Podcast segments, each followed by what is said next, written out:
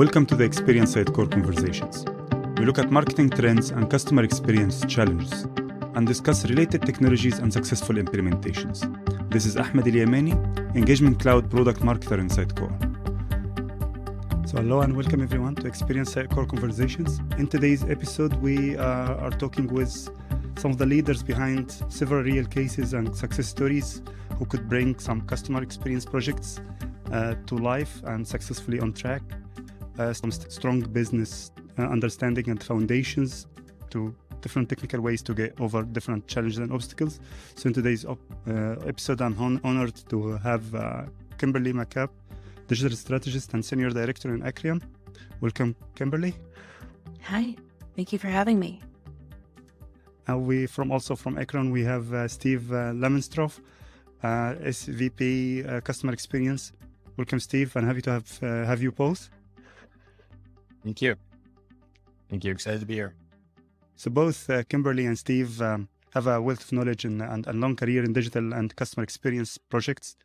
Um, and they both have talks about uh, Sitecore's, customer experience strategy, and digital transformation. Um, Kimberly also uh, been a Sitecore uh, ambassador MVP uh, for the last three years, and a wealth um, career knowledge and experience between my leading roles in Google Sitecore, She before she finally landed in Icreon.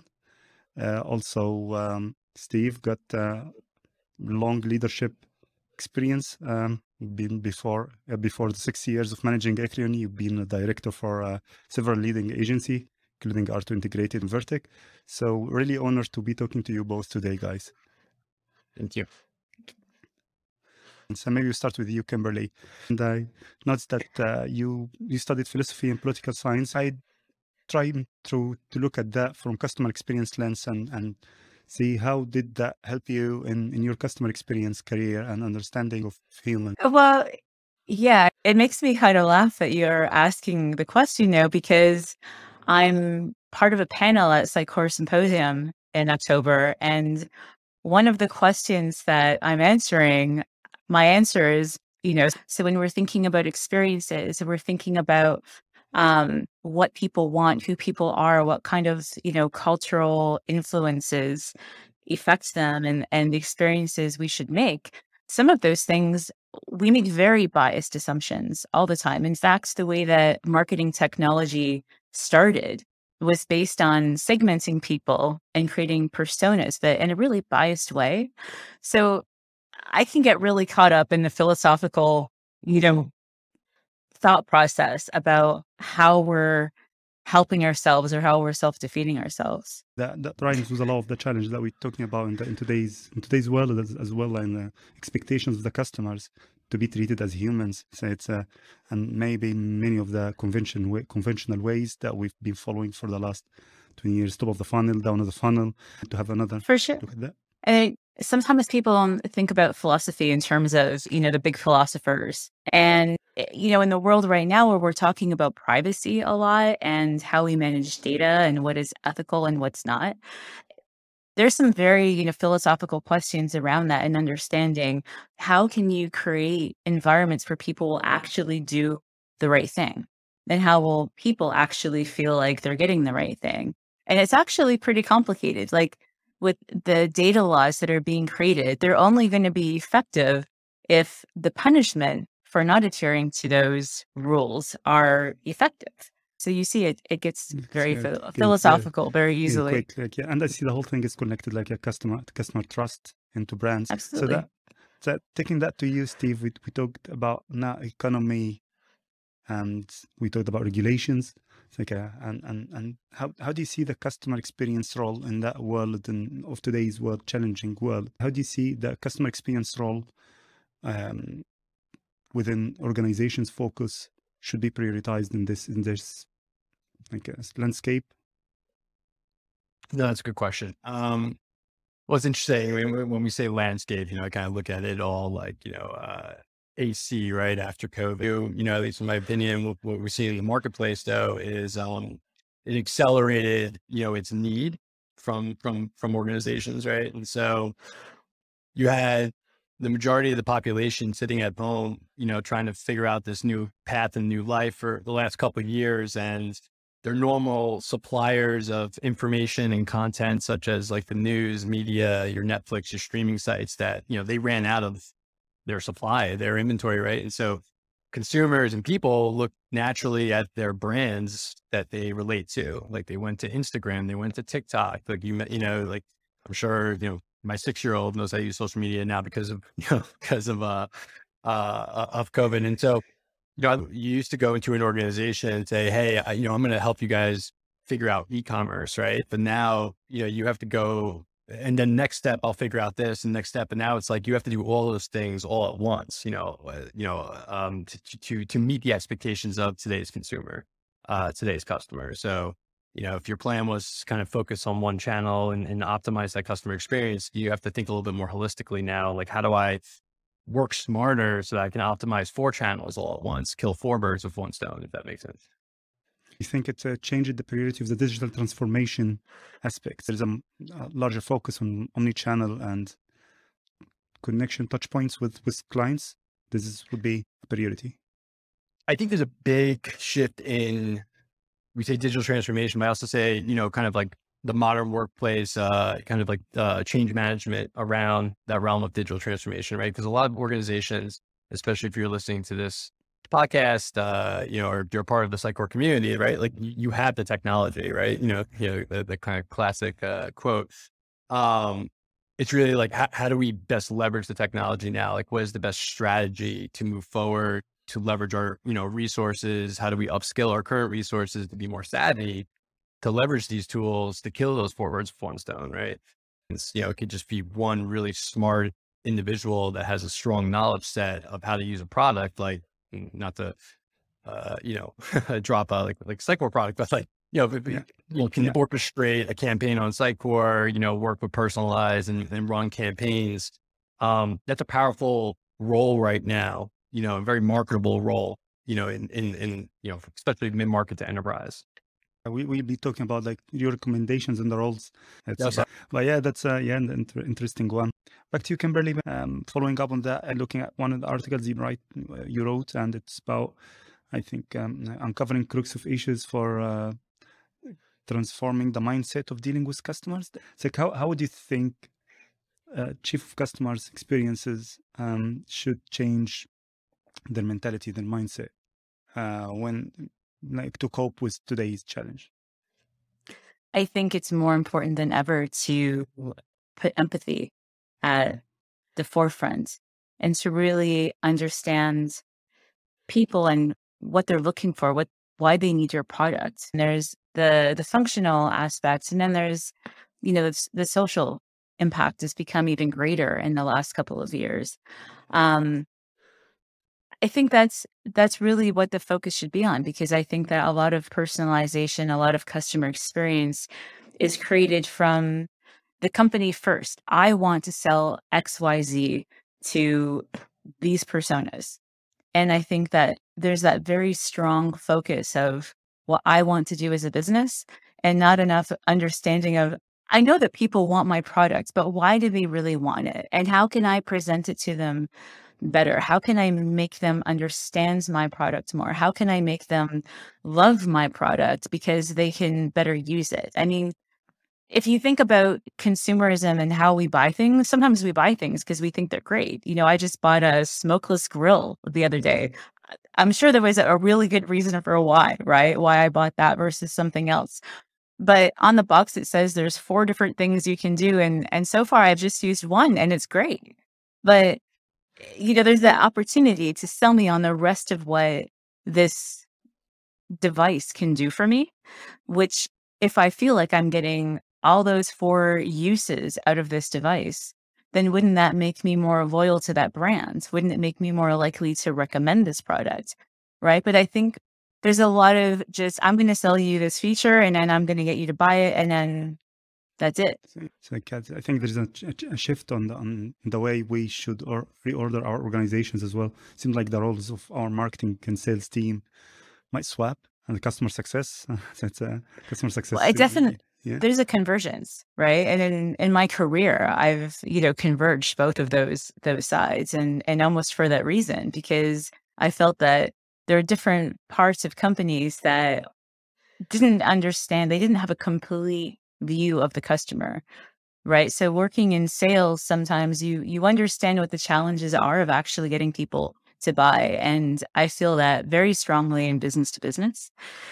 But at the same time, if you have a marketing team that doesn't understand your ideal customer, then you'll have friction. You'll be sending the wrong messaging. And so I think anybody, you know, that will watch this that's been in sales or marketing would understand you have conflicts between a sales team saying, I need this, this is what my customer wants, this is what they care about, and the marketing team saying, but this is what we want to sell. This is what we want to market. And this is what we think people are doing. And then the salesperson says, but I'm the one talking to the customer. I'm actually engaged with them. I have a better idea of what they want. I mean, that, that kind of friction happens sometimes, right? Steve is laughing because he, he knows he's been there. Um, Um, yeah, I see that as one, one perspective of it. And, and also it, operations follow, budgets follow, priorities follow. It, it's a challenge. Maybe Steve, like, what, what, do you think? Like, do you have tips on this? How did you said seems like you solved it in your organization and you consulting for other organization? How would you advise your clients to solve? Um, well, I, we try to really educate our clients, and you know, if they're going to go down a path of, say, call it quote unquote digital transformation, or or rethink the business, or, or even if it's just hey, like let's everyone's looking at us online now, let's let's get a better looking, more modern appealing, more frictionless kind of cus- you know website. Um, I think there's this uh, shift that, that really needs to be focused on around like ROI, right? Because I hear this a lot of what's the ROI on that initiative, right? You know, you're going to invest 100,000, 200,000, half a million dollars. What's the ROI going to be? Um, and I feel like that's a little short sighted, you know, given how volatile our world is right now, you know, and it's kind of, um, the business case that, um, being smarter about that business case. Cause it, you know, saying, Hey, I want to spend half a million dollars on a new website, you know, that's not going to sell it to the board, you know, but by saying, you know, I want to set, spend half a million dollars on a new website that is going to help us, you know, grow into these four new audience segments, uh, communicate with them, you know, uh, in a much more personalized manner, right? Um, ultimately will lead to a higher conversion rate, but I, I can't give you that number right now, right? Because I have to build it, I have to test it, and then we have to optimize it, and we have to iterate on it. And I feel like, um, there's got to be this kind of uh, you know, model where, you know, of course you can earmark some type benchmark ROI, but like to, to ask a marketer in today's environment to say, here's what I'm going to get in return. It, it, I think it's like too difficult for, for them to make that business case and it's limiting the experimentation and the innovation that comes from the brand, right? Because then the only thing they can do is go back to the reasonable playbook that, you know, is proven, um, that that may produce results at four percent, you know, when Yeah. this idea could have been maybe thirty percent. But that's some of the thinking that I've been talking to my clients about, or or helping them, you know, like we use our, you know, our analysts to help them give like some data to make the best hypothesis, you know, in that business case, like based on this data, based on this rationale, based on our own analytics, we're making this hypothesis with this investment, you know, and, and here's what we're benchmarking at. And so like you do of- you- do deliver them some you give you give some numbers as well. Like you don't you don't just leave the room if you yeah, yeah, no, it's not, yeah, yeah, like you know, finger in the air. Um, yeah, no, it's based like, look, you give you like a, for instance, this is a bit, you know, I can't name drop the, the client, but we, you know, we had a client that was one of the largest, know, it's one of the largest art galleries in the world. Um, the, you know, and they're on Sitecore as a platform. Uh, 55% of their revenue, you know, is generated through the physical interaction of an art fair, of a massive show in Miami, like an art Basel.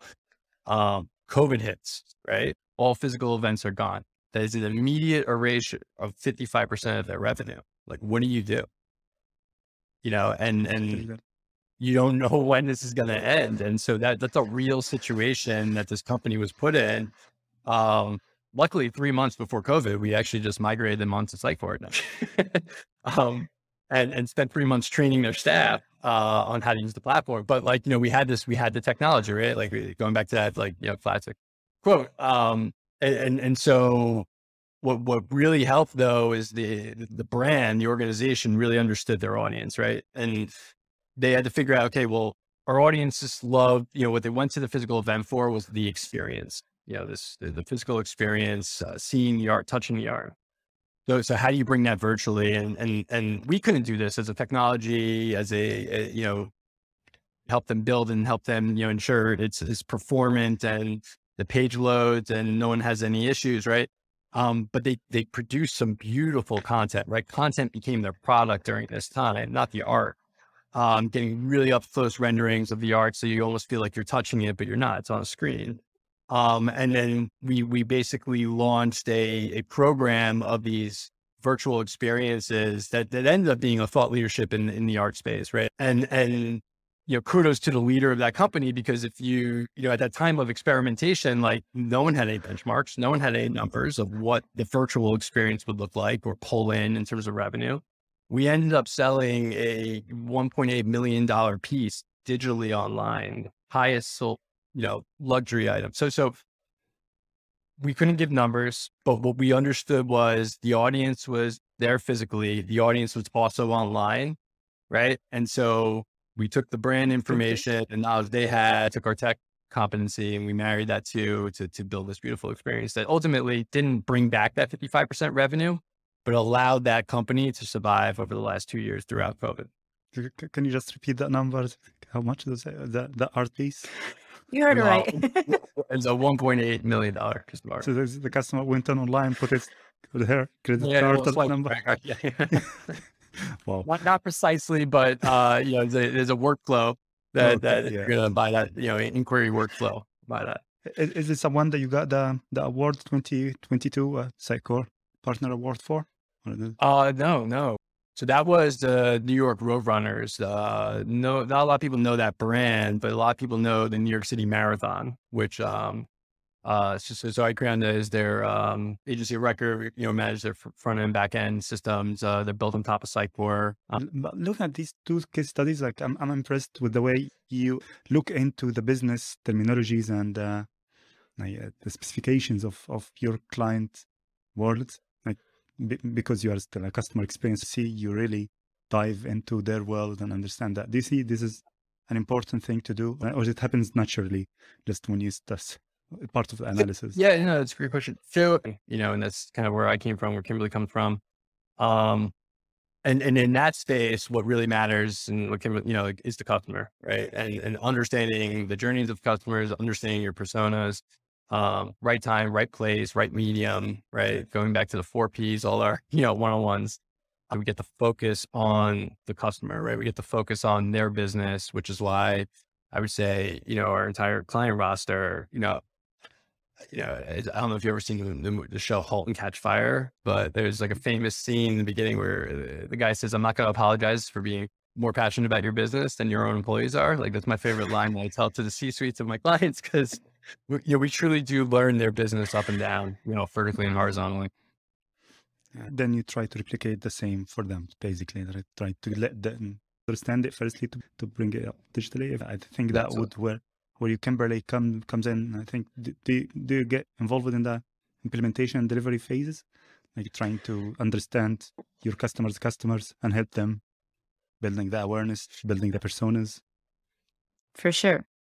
I can give you examples from, you know, talking to customers early on, coming to us and saying, um, we want to use Sitecore. We are challenged with creating personalization and we feel like um, I've been burned so many times. We, you know, bought this platform before, not Sitecore, something else.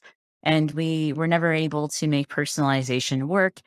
And to me, it's like, yeah, I've heard that so many times over and over and over again of people buying platforms, building websites, launching them, and, and never really getting further than that. And so to me, first of all, I want to understand what was your plan like for for building personalization? What other data sources did you have? What were you trying to achieve? What does your your competitor look like? What are they doing? Does it seem like they're more successful? Or I mean, I think that there's a lot of depth that we want to know at Icreon right out of the gate understand. So for someone that I was talking to recently, I was basically saying, look, these are the platforms that you have. Here's how all these different platforms could integrate into Sitecore. Here's how you could get more information, you know, throughout the journey. Because when you're talking about personalization and, and this company's case, they're really, you know, it's really what a lot of people would call, you know, account based marketing or account based sales, right? Where they're focused on very specific types of companies and and they really need to create a long-term journey and relationship, you know, really trying to understand people early in the process before we even get to the build part. Mhm. So, and I think a lot of the time customers come to the table saying, I have, I want to get this platform and I want to build it and I want to do a redesign. And you're kind of saying, okay, slow down. There's a lot to understand first. I mean, I just want to say this for anybody listening stop trying to put discovery into like a week or two, or just, you know, I feel like people try to squeeze discovery into the smallest amount of time possible. And it's probably where a lot of projects are set up to fail. Yeah, Steve, how does that impact like the team you build for uh, each project? Do you do you have a setup for digital rescue teams or yeah, Well, sure. that's a good question. Um, so we're pretty flexible. We, you know, we try to really understand, you know, the complexity of the challenge that our client has, and and you know, depending, you know, we've worked with anything from small nonprofits to startups to Fortune 50 enterprises, and so you know, every process is slightly different. So we we have a typical setup of like a 12 person agile team for your you know traditional um end to end let's call it net new implementation of a platform, right? Yeah, you know, that would consist of kind of like a, a strategy, you know, your business analysts, uh, UX designers, um, certified Sitecore engineers, uh, depending on like what the build looks like. You know, needs React or headless, like you may have a couple of skill sets in there. Your, your DevOps and you know, QA and everything um there, there's scenarios where the client may actually have internal skill sets uh so so in that case we kind of like try to still meet that need of the 12 person agile team that's going to move the train um but we kind of fit you know depending on the skill sets on the other side. So there's been cases where they're you know they're like hey we got the personas we're going to do all the customer research ourselves we just want you to build you know in that case you know we found a great way to use kind of like what we call agile ish you know it's not like kind of its purest agile manifesto form. Um there is a little bit of like a waterfall iteration the early requirements like kimberly said like let's not do two weeks of discovery jump into a sprint cycle let's try to get a bigger vision for what we want to build at the end of the tunnel um, but then when it comes down to like actually getting to the engineering process, let's let's keep that iterative. Let's keep it predictable. Uh, if it's an assignment that's more about, hey, you know, we and this is kind of a fairly new assignment that we've been seeing a lot lately. Um, we built everything. Now show us how to run, right? Like how, how do we run everything now? you know, and so that's a little bit more on the strategy side, less more on the technical side, because, you know, just like uh, the SaaS, a beautiful SaaS product, like, you know, you should be able to do everything in the product, right? It's more about how to implement it, how to configure it, how to, how to, how to, what, what is the strategy there? Um, and, and that's kind of a different functional team, uh, and outlook, you know, versus the, the technical side. Do, do you, then didn't you need to come back to the management and justify the investment that you promised in the beginning and after Yeah, yeah, some exactly. time? Yeah. Yep. Like showing that number, some numbers out of the path analyzer, maybe analytics BI tools or stuff like that, maybe. Um, yeah, I'll give you like a for instance. Uh, we had a client that was a commercial, a very large commercial insurance. Uh, a main question from the top, you know, at the board level, C suite is, uh, you know, who's our audience that comes to our website? Like they couldn't answer that question, right? Um, they, you know, eh, they predominantly produce business through brokers or referrals or direct clients, right? Uh, but they didn't know if brokers went to the website or if it was businesses who went to the website. Mhm. So, so something that we did, like, you know, that when you think about it, when you tear it down, it's really not that hard to set up, you know, but we use the profile keys in Sitecore, like for Boolean logic, just to say, like, are you a broker or are you a, a- a business right on the homepage? So then it was coming to the homepage, you know, they were a broker, they clicked on a broker. And then what it did is just subtly personalized all the headlines. Um, so it gave that instant gratification back to the user that they clicked on a button and they saw experience. But what was more important about that little campaign um, was capturing that data inside Sitecore that told us who's coming to the website because it was critical for the rest of the platform strategy. Um, and, and we can guess at it, but if people self-profile themselves and just, you know, self-selected, we were like, all right, this is the data. Uh, and it came back and it was like a, you know, it wasn't skewed. It was like, it was like 58% was clients, 50% were brokers. but that was still mind boggling for their C suite because they just, they, they actually assume no clients ever went to the website. So it actually shifted a big portion of how they're going to go to market over, you know, and this was like a couple years ago, um, how they went to market over, you know, next two, three years with content strategy. Because initially they were going to just build a, you know, a content formula for the referral and the broker business audience. But it's a completely, you know, if I'm talking about like a construction business or if I'm talking about like manufacturing business, like completely different content strategy, themes, topics, uh, voice and tone, you know. That puts a point to, again to the customer experience and, and towards what your audience expect from you. I think I'm, I'm I, I, think Kimberly, I, I read something for you. You you wrote about design thinking sees to understand your customers and uh, react quickly based on that. Build build the application, build your solutions in an agile way, side by side with your mm-hmm. clients. So, um, like, uh, did you get the opportunity? Do you get the opportunity usually to apply these methodologies, the theory within the application? Uh, one of the things I think about, other than mostly the, the A/B testing, like this is this is the way you because you test the experience. What's your take on that? Uh, well, so design thinking is kind of, you know, I think has become the ethos of, of, you know, what I, I think about or how I think and how I look at projects. Um, so, and it really does help steer you towards having an empathetic understanding of somebody. But no matter what, you're still making some assumptions until you're testing things. So, this is what the customer wants but is this going to generate revenue for us? Is it worth the investment or is that just hey sorry customer like it's it's never going to work for us to to deliver that experience that you wish you had. Um but once you you start moving down that funnel you can start applying more of the technology and understanding how to use it or understand what data is lacking and at some point you start building testing into it right? So on a completely different example i had a client that believed they had an issue with capacity. And I love this story because they had it really wrong in a lot of ways. Um, but they thought if, you know, people, when they're traveling, they want to go to a lounge. That's really nice. People, you know, everybody feels like the, you know, it's a status symbol to be able to go into an airport lounge, right? At least that's how it was before. And you know, for credit card companies, it was a way to sell, you know, to a top mm. tier client, like, hey, get our card, you get into this, you know, fancy airport lounge. But then they started sending too many people into these lounges and there's not enough capacity. So how do you feel when you feel like, hey, I'm going to the airport lounge, I'm super cool. And then you get there and there's this queue. And or somebody says, Oh, no, sorry, we're at capacity. You can't come in and you don't get to use your benefit. Right. And this is what was happening. But the problem was that a lot of people mm-hmm. actually didn't care about the lounge. They just wanted the free stuff. And they were going to go into the lounge and be rowdy and they were going to go open the fridge and take a bunch of cans and stick them in their backpack and and you know for real this is what people were doing yeah for, for, the people right and yeah. so there was this complete misunderstanding about what people were doing and how to redirect people so the other challenge is you've got to have real time data sometimes to figure out okay, do we need to redirect people away from the lounge? Because, you know, it's already paid for in a sense, right? You're already buying this benefit. If you're redirecting people to some other experience, then maybe that becomes another cost, or maybe it's not creating the right experience, right? So you have to use something like testing to figure out if your hypotheses are correct. If if there's a queue and it's longer than this number of people, and I can see that in real time, I can see who this customer is. I have an understanding of their profile.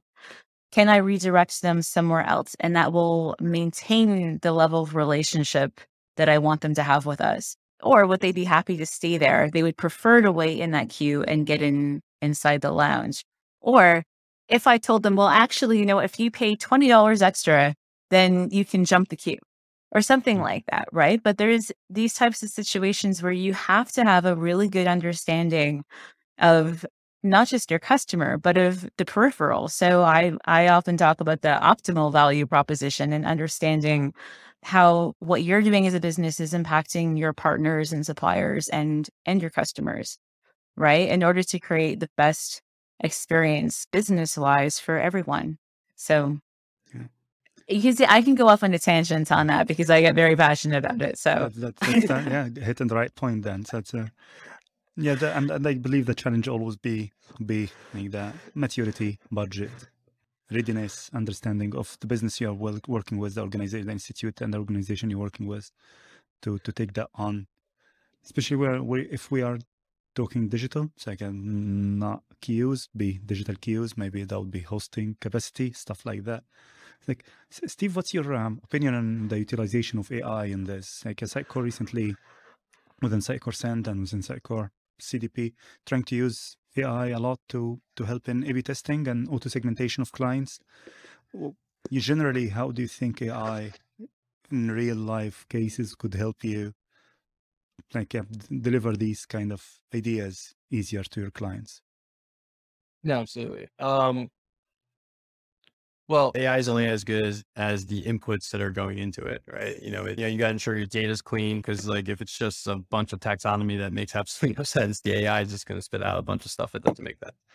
Um, and, and and so, you know, it, it- it's a big piece. Like before you go down that path of you know understanding how you plan on using it, and then you have this AI layer, you know, and, and CDP and personalized are very interesting to me. Um, because you know now we can say, hey, like, we're going to put you a website and then we're going to personalize in two weeks, right? Like you know we can just do it, you know, and gift it, right? Like, but you know, it, it, requires less configuration, um, and and and this big, It's, it's not uh, on the you know, level anymore. It's uh, it's, it's, Right, it's, right, it's right. decoupled, right? Right. So, and, and also, you know, the, the old, uh, you know, if you know how to do Outlook rules, you know, you can do Sitecore rules. Well, uh, you know, no one knows how to do Outlook rules anymore, right? Uh, but, uh, I, I- find it very interesting because like, um, you know, CDP, like, uh, if you could think about some of the segments that CDP can broadcast into the experience, and then you can kind of personalize off that or, you know, leveraging your first party data plus third party data. Um, there's some really interesting things that you can do. I'll give you an example. You know, we you one of our clients is um, a mid-market tool company. Uh, they manufacture, you know, tools, uh, anything from uh, like power tools to like hand tools. Um, and and you know, one of the things that we wanted to do is we were launching a new go-to-market product, uh, this brand new product. Um, essentially, you know, it was like a tape measure with a special laser on it. So it combined two products in one. It was like I I don't know if you know, like a distance measurer type of laser distance measure. Well, yeah, I don't have to sell you the product, but it's a good product. Um, Uh, you know, but but one of the that things like working to is do, fun. yeah. Uh, it's it's your natural, it's your it's your tip, typical manufacturer, you know, distribution dealer relationship. So so they sold in Walmart, they sold on Amazon, they sold at Target, they sold at Ace Hardware, right? You know, pretty much any big box retailer had this product. Um, and so when you went to their website, you know, as a brand, it would say like where to buy, right? It would send you like to go to Home Depot, go to Lowe's, go to Ace Hardware. Um, what we wanted to do on the landing page for the website, for the website to drive more foot traffic to their distribution partners, was use um, customer data platform affinity relationships in terms of the segments. Because actually, we found a data set that could tell us, you know, based on doing some research, and I'm not gonna like any, I'm not gonna give away any IP, but like I could tell you if you were more, if you had more of an affinity to buy at Home Depot versus Walmart. And then what I, we did is we used that data to on that landing page to pull in the reviews from Home Depot or the reviews from Amazon or the reviews from Walmart, like the stars and like how many sales they've had to personalize that landing page experience for where you were likely going to buy the product.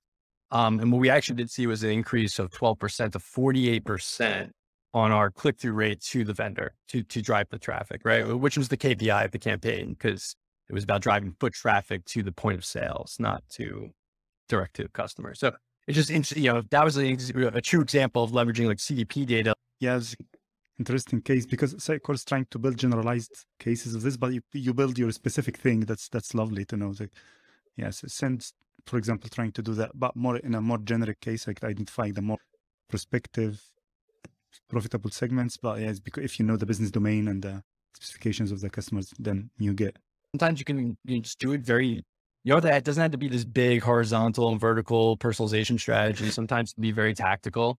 You know, let's say you have like a form on the page, a landing page. If I filled out that form before, like, why are you going to show me the form again? Like, use that state to show me new content, show me something new from the brand or the organization, right? That's like a very simple personalization rule that anyone that owns like a product can configure. Uh, or if you have like a press release or news, like time based rules based on what date, like you can do some cool things on that page. You know, uh, if it's like a, uh, an event, you know, and the event passed, like change the landing page now to show content for the fact that the event no longer exists, right? like, you know, those are very simple tactile things that you can do today with the systems you probably own if you're listening to this. Here you go. Just like a minute, minutes before we go, started getting these tips from you. So, uh, uh, really thank you guys for all of these insights and knowledge. Before we go, I have a couple of, like, I, I will not say questions, I kind of section trying to embed big cases and big problems and challenges facing our world today, from economical challenges to war to climate change to poverty to a lot of like a lot of things, digital digital overuse and stuff like that. I'd maybe give it to you now, like uh, for, for a minute or two. Each of you could pick one of these things like really worries you, and what how do you think us as technologists and customer experience leader as at least few steps to to make world better place Kimberly, maybe.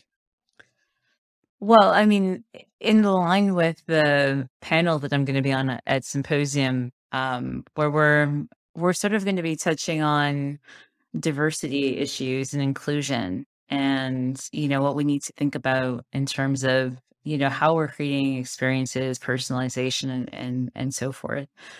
I think that you know there's a lot of societal changes that are happening um, they're very diverse. Um, they differ depending on where you are in the world. Um, I mean, I've lived in four countries, and, and I see that in these four places, those issues are are different. They have their own personas in a way.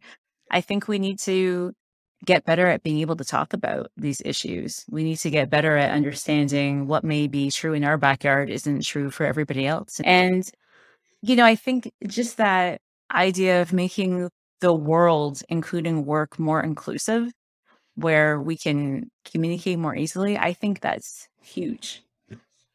Diversity inclusion, definitely doubling that.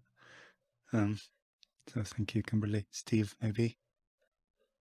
Uh, the like degradation of um, you know, of our attention spans is, is something yeah. that we need to be concerned about from yeah, there was a time where the entire internet was enamored by six second videos, yeah. not just 30 second videos, right? Yeah. And it was like the creation of Vine, which essentially got acquired.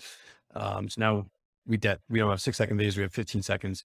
Yeah. But, um, you know, it, it, it's a challenge, like it's both an opportunity and also a challenge because, um, you know, you could produce less and, and get more, right? Like if you could figure out the equation right in terms of your audience and their attention span, uh, serving them an email that doesn't have to be a 10 article newsletter, right? It can just be a paragraph of information that they find valuable.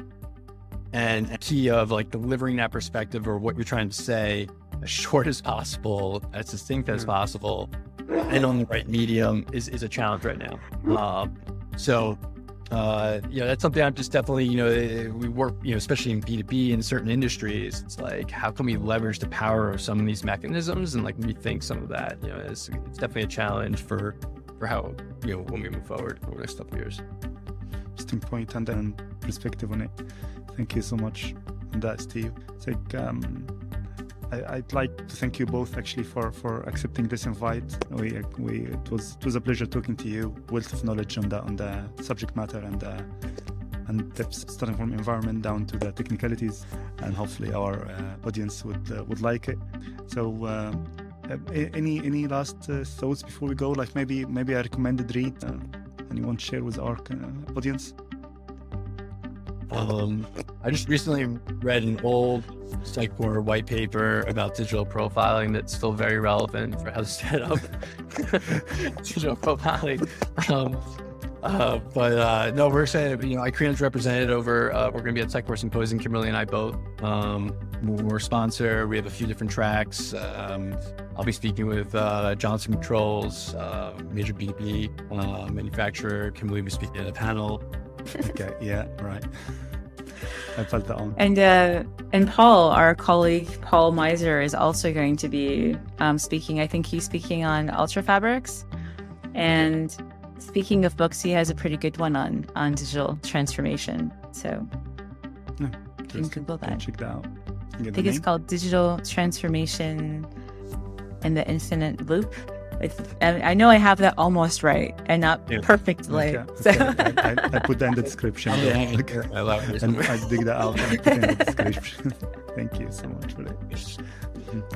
So thank you again, and please for uh, our listeners listeners today, uh, also play, ma- firstly make sure that you follow uh, Kimberly McCabe on on her on her interesting newsletter on, on, on LinkedIn. If you're not in the symposium, if you are, please go and uh, say hi to the guys and, and make sure that you you attend their their sessions.